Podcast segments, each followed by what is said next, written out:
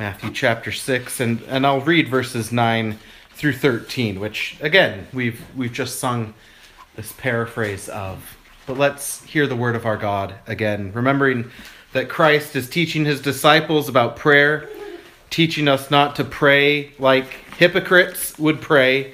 And then he says in verse 9, "In this manner, therefore, pray. Our Father in heaven, hallowed be your name. Your kingdom come, your will be done, on earth as it is in heaven. Give us this day our daily bread, and forgive us our debts as we forgive our debtors. And do not lead us into temptation, but deliver us from the evil one. For yours is the kingdom, and the power, and the glory forever. Amen." Let's pray. Father, we do thank you for this prayer your Son has given us to pray. We thank you for its simplicity. We thank you for its clarity. And now we ask that you would, by your Spirit, apply it to our hearts and lives so that we would be a people of prayer who pray with understanding, who come before you with wisdom as we reach out to you as our Father. We ask these things in Jesus' name. Amen. Well, today we start looking then at the prayer itself, the Lord's Prayer itself. And as we start to do that, if you have it there in front of you, or if you have even the song we sang in front of you, you can see this as well, that it is a beautifully put together hymn.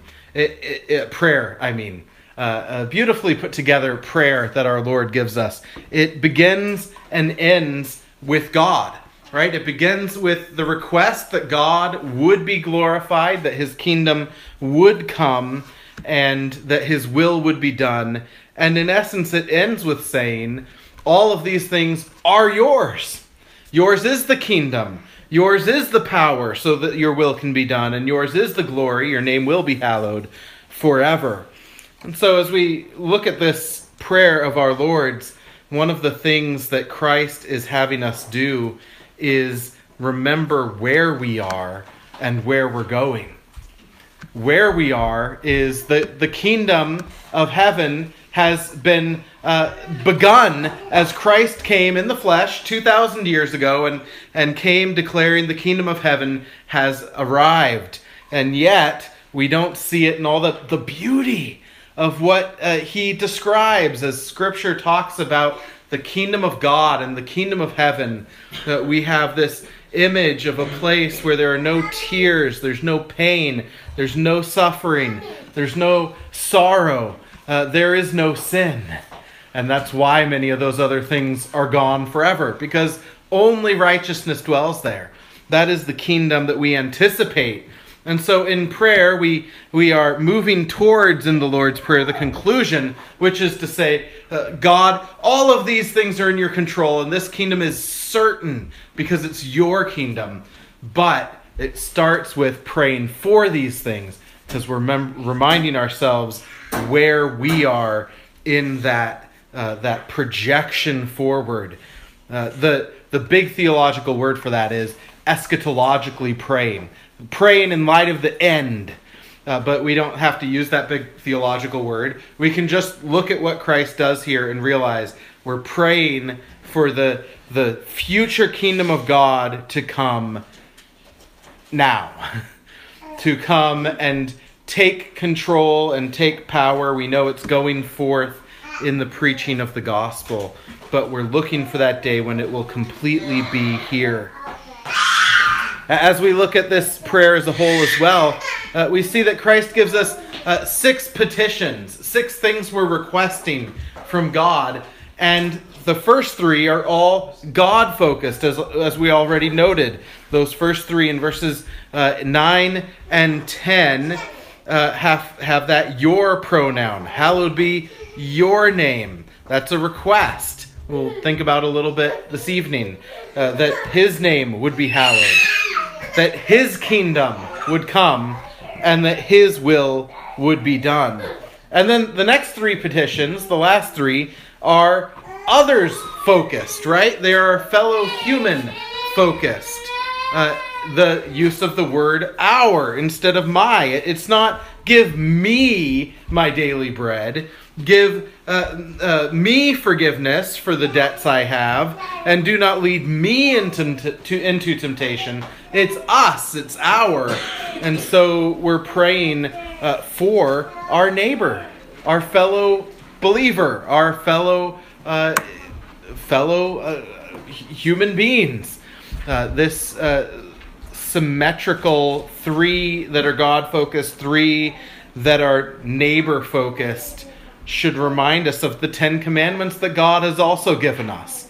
The first four of those are all God-focused, no other God before him, and so forth. And the numbers 5 through 10 of the 10 commandments are neighbor-focused, how we relate to each other. And Christ gives us in prayer that we ought to pray accordingly. We ought to pray that, in essence, then, we can look at this and say that he's having us pray that we would keep the law of God, and that the law of God would be manifested in our lives and in the world around us in relationship to our neighbors. And so the law of God, love the Lord first, should guide us in how we pray. And so often that's not how we pray, is it? So often we start up real quick, dear Lord, and then we dive in with me. I'm not feeling great today. I have this problem today. I have this need today. And so we pray with a big me focus and with the Lord first. As we love the Lord our God with all our hearts, we are also to focus on loving him in our prayer, adoring him. It's like writing a love letter every time we pray to God. And I don't mean that flippantly, but we are to start by acknowledging him and not just talking about ourselves the whole time. So that's the prayer kind of as a whole in the big picture. And I want tonight to think a little bit more then about verse 9. Verse 9's first two lines. The first one, our Father in heaven. Our Father in heaven. And especially that word, our. I've already noted it means we're not just praying about me personally, but I'm praying for you as well. But it also tells us that this is a community prayer. So the Lord's Prayer, I hope, is something that either you pray on your own or that it influences how you pray to God and the types of things you pray for as an individual. We ought to pray individually, but as we come to it here, Christ is teaching us a corporate thing. And that tells us several things. One, the Lord's Prayer is the model for how our praying together should look. We attempt that in a variety of ways corporately throughout the history of the church. Probably the one that's most obviously known across different denominations is the Acts model, adoration, and then confession, and then thanksgiving, and then bring in our supplications or petitions. It spells out Acts. And we've done that at various times in our church's life where we try to, we're all going to pray praise to God, adoration, before we move on to the next step where we start thinking about ourselves.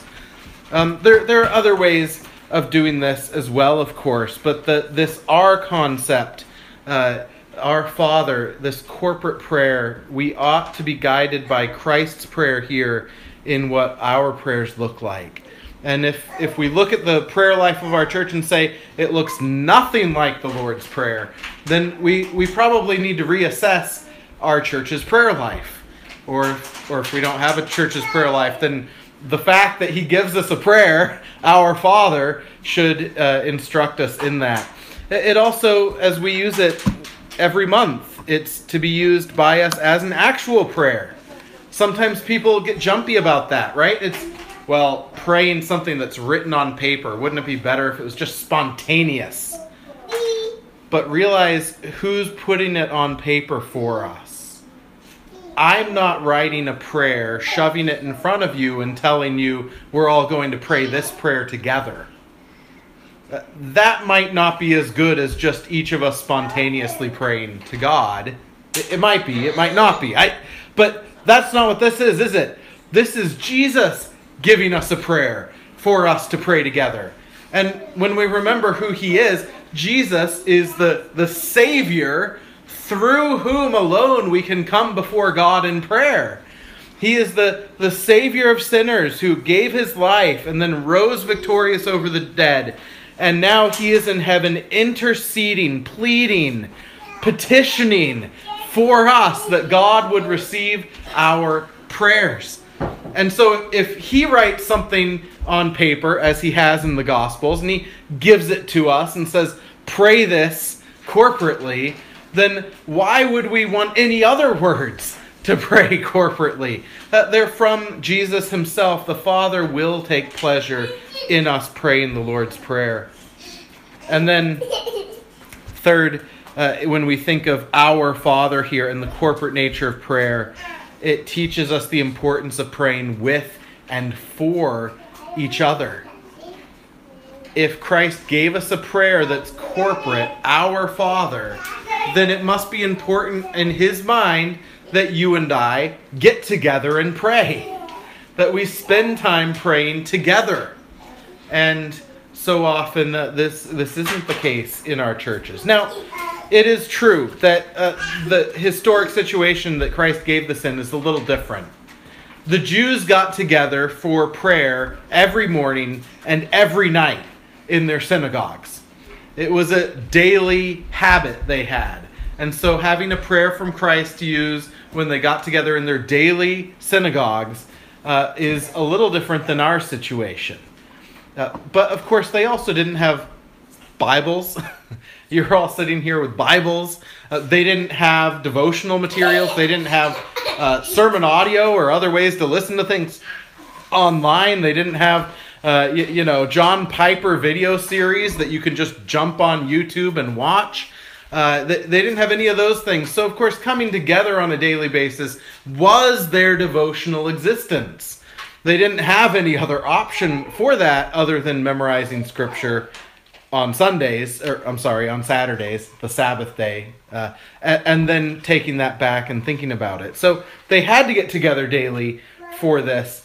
But that doesn't excuse us, just because we have the other options, doesn't excuse us from not praying together. And so if we aren't praying corporately, then Christ giving us this prayer really should convict us that we need to pray together, the church prayer. And that can be just one or two people. It doesn't have to be everyone in the church to be a corporate prayer. It can be two people on a front porch with tea praying in the afternoon. It can be a bunch of, I know a bunch of the mothers in our church used to pray together, I think on the phone at one point. It was just on the phone every Friday afternoon. It can be a variety of things. If Wednesday nights don't work for people, this is why for the past 5 years at our annual meetings, I've said, well, if you can't make it out to our prayer meetings on Wednesday night or join us by Zoom, then let me know a time that works for you, and we'll start a second prayer meeting. It's allowed to have two prayer meetings in the church, and no one has ever taken me up on that. But it is important for us to have some form of corporate prayer, praying with and for each other. Our Father in heaven. And then we move to the first petition. Hallowed be your name. I was looking at the Lutheran Catechism last week. I think it's actually Martin Luther's Catechism that they still use. And for each of the first several petitions, Luther felt it was important in his answer about what does this mean, or what are we praying for in this request, to make the point that God doesn't need us to pray for this, for it to be true of him. He doesn't need you and I to pray that his name will be holy. His name is holy, and He is holy. He doesn't need us to pray for it in the sense of He has a need. He has no need. Well, that's true. It just made for really lengthy, long-winded answers to a simple question. What are we praying when we pray, hallowed be thy name? So I like the children's catechism answer the best. Of 7 or 8 different catechisms I looked at, or different answers that I looked at to what this is, I love how the children's catechism answers this. That when we pray, hallowed be thy name, we're praying that God's name would be honored by us and all humanity. That God's name would be honored by us and all humanity. And there's a lot in there. There's a personal prayer, or a church prayer, we could say, that God's name would be honored by us.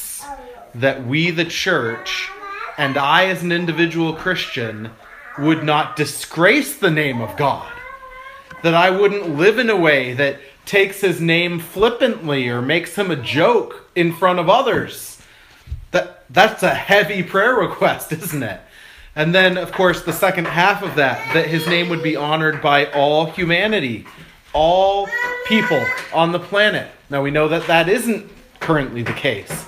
So this is an evangelistic prayer request, that God would cause his name to be honored in the hearts of people who currently don't honor him, who currently deny him, his existence, his right as the creator to be honored and worshipped. This idea of Halloween, which we don't... I can think of one instance where most Americans use the word hallow in some form, and that's Halloween. We don't think of hallow very much, do we? But hallow, the word, or being hallowed, is a way of saying that you're setting something apart as holy or sacred or special. That this object, this thing, this person, whatever it is, maybe it's a day that you're setting apart, but this is being set apart as unique and special and not to be looked at as common or, again, treated flippantly. So we're praying that God's name by us would be set aside as special.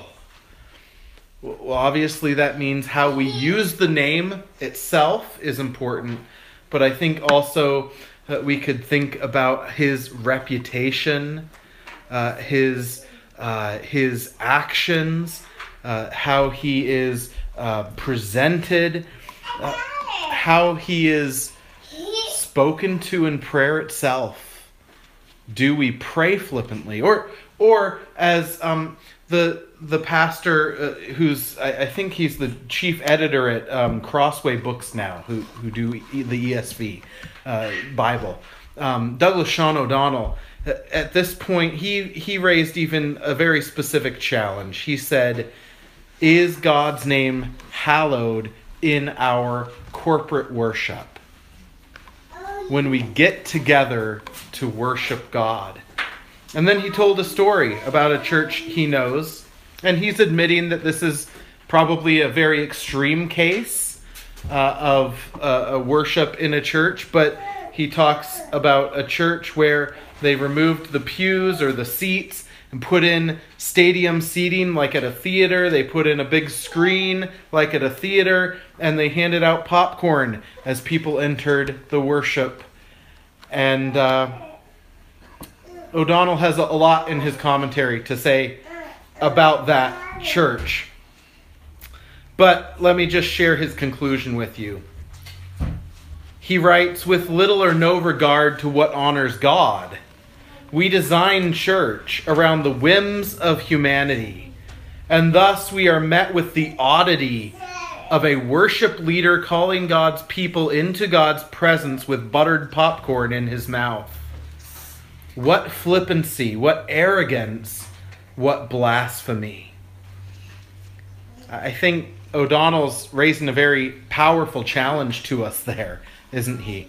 But O'Donnell and I both would warn us we can do just as flippant and arrogant things in worship without buttered popcorn. We can do them with folding chairs or even old antique pews like we have in this room. We can do them with formal suits and dresses or whatever people wear at a formal event. You can do them, take worship flippantly with classical music or with a projector. I'm not saying that all things are equal, but we have to be very cautious because we can groan at the idea of treating worship like going to the theater and still in our hearts treat it flippantly, and we might as well act like we're going to the theater. And so when we pray, hallowed be your name, as a corporate prayer, we are praying in one sense that God would sanctify our hearts so that when we come to worship him, we would view him as holy and treat his name as holy and reverence him as holy as he is. Hebrews chapter 12 shows us what the New Testament believer looks like as opposed to the Old Testament believer. The Old Testament believer went to Mount Sinai. And Mount Sinai, God was thundering and lightning, and people were terrified. And if you even touch their foot on the mountain, you die. And even Moses was trembling. Aren't you glad that we don't come to that mountain? We come to Mount Zion. And so our worship, we don't have to have any of the seriousness that was there in Old Testament worship, do we? Well, that's not what Hebrews 12 says. It says you've come to Mount Zion, to the city of the living God, to the angels and the saints. You've come to all of this. And then it concludes, therefore, offer to God acceptable worship with reverence and awe, for our God is a consuming fire. Not just that he was back then in the Old Testament, but that he continues to be a consuming fire. Now, he's the God of grace as well. He's the one whom we come to through a blood that is perfect and pure, the blood of Christ. But he is still one we are to come to with reverence and awe, with a reverence for who he is. Think of some of the names of God. If we are to hallow his name, to set it apart as holy, think of his names. Emmanuel, which means God with us. The great I am, who was and is and will always be. The covenant Savior, the Redeemer, the Creator God, our Father. His Son, our Lord Jesus Christ, and the Holy Spirit. Those are just a few of the names for God, the Trinity, throughout the Scriptures. And each one of them is a very serious and amazing title. Now, a joy-filled title as well, isn't it? Because they all speak of a God who will relate to you, who will be in a relationship with you, with us. That's a wonderful thing. But also names that deserve our respect and honor, so that even as we rejoice in the God of our salvation, we're rejoicing that this holy, high, and wonderful one would care for us.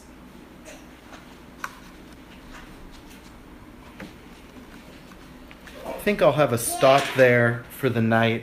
And we'll come back in a few weeks here to look at the second petition. But here, just recall and notice the importance of the seriousness with which we treat God. And it shouldn't stop with worship. That was just the example I used, or I borrowed from Douglas Sean O'Donnell. But, of course, whatever we do in worship ought to be reflected in the rest of our lives. So if I am worshiping God flippantly in a place like this with other Christians, then I'll probably be serving him flippantly when I go out into the workplace or into the school or into my home or wherever I might be. But if we are reverencing him, if we joyfully but with a serious respect for God worship him together, then of course the call is that we would go out being reverent of him, holding his name high in how we live, living all of life as if in the presence of God. Because, of course, all of life is seen and in the presence of God. And therefore, witnessing to the world that we live how we live, because we live for and before this God.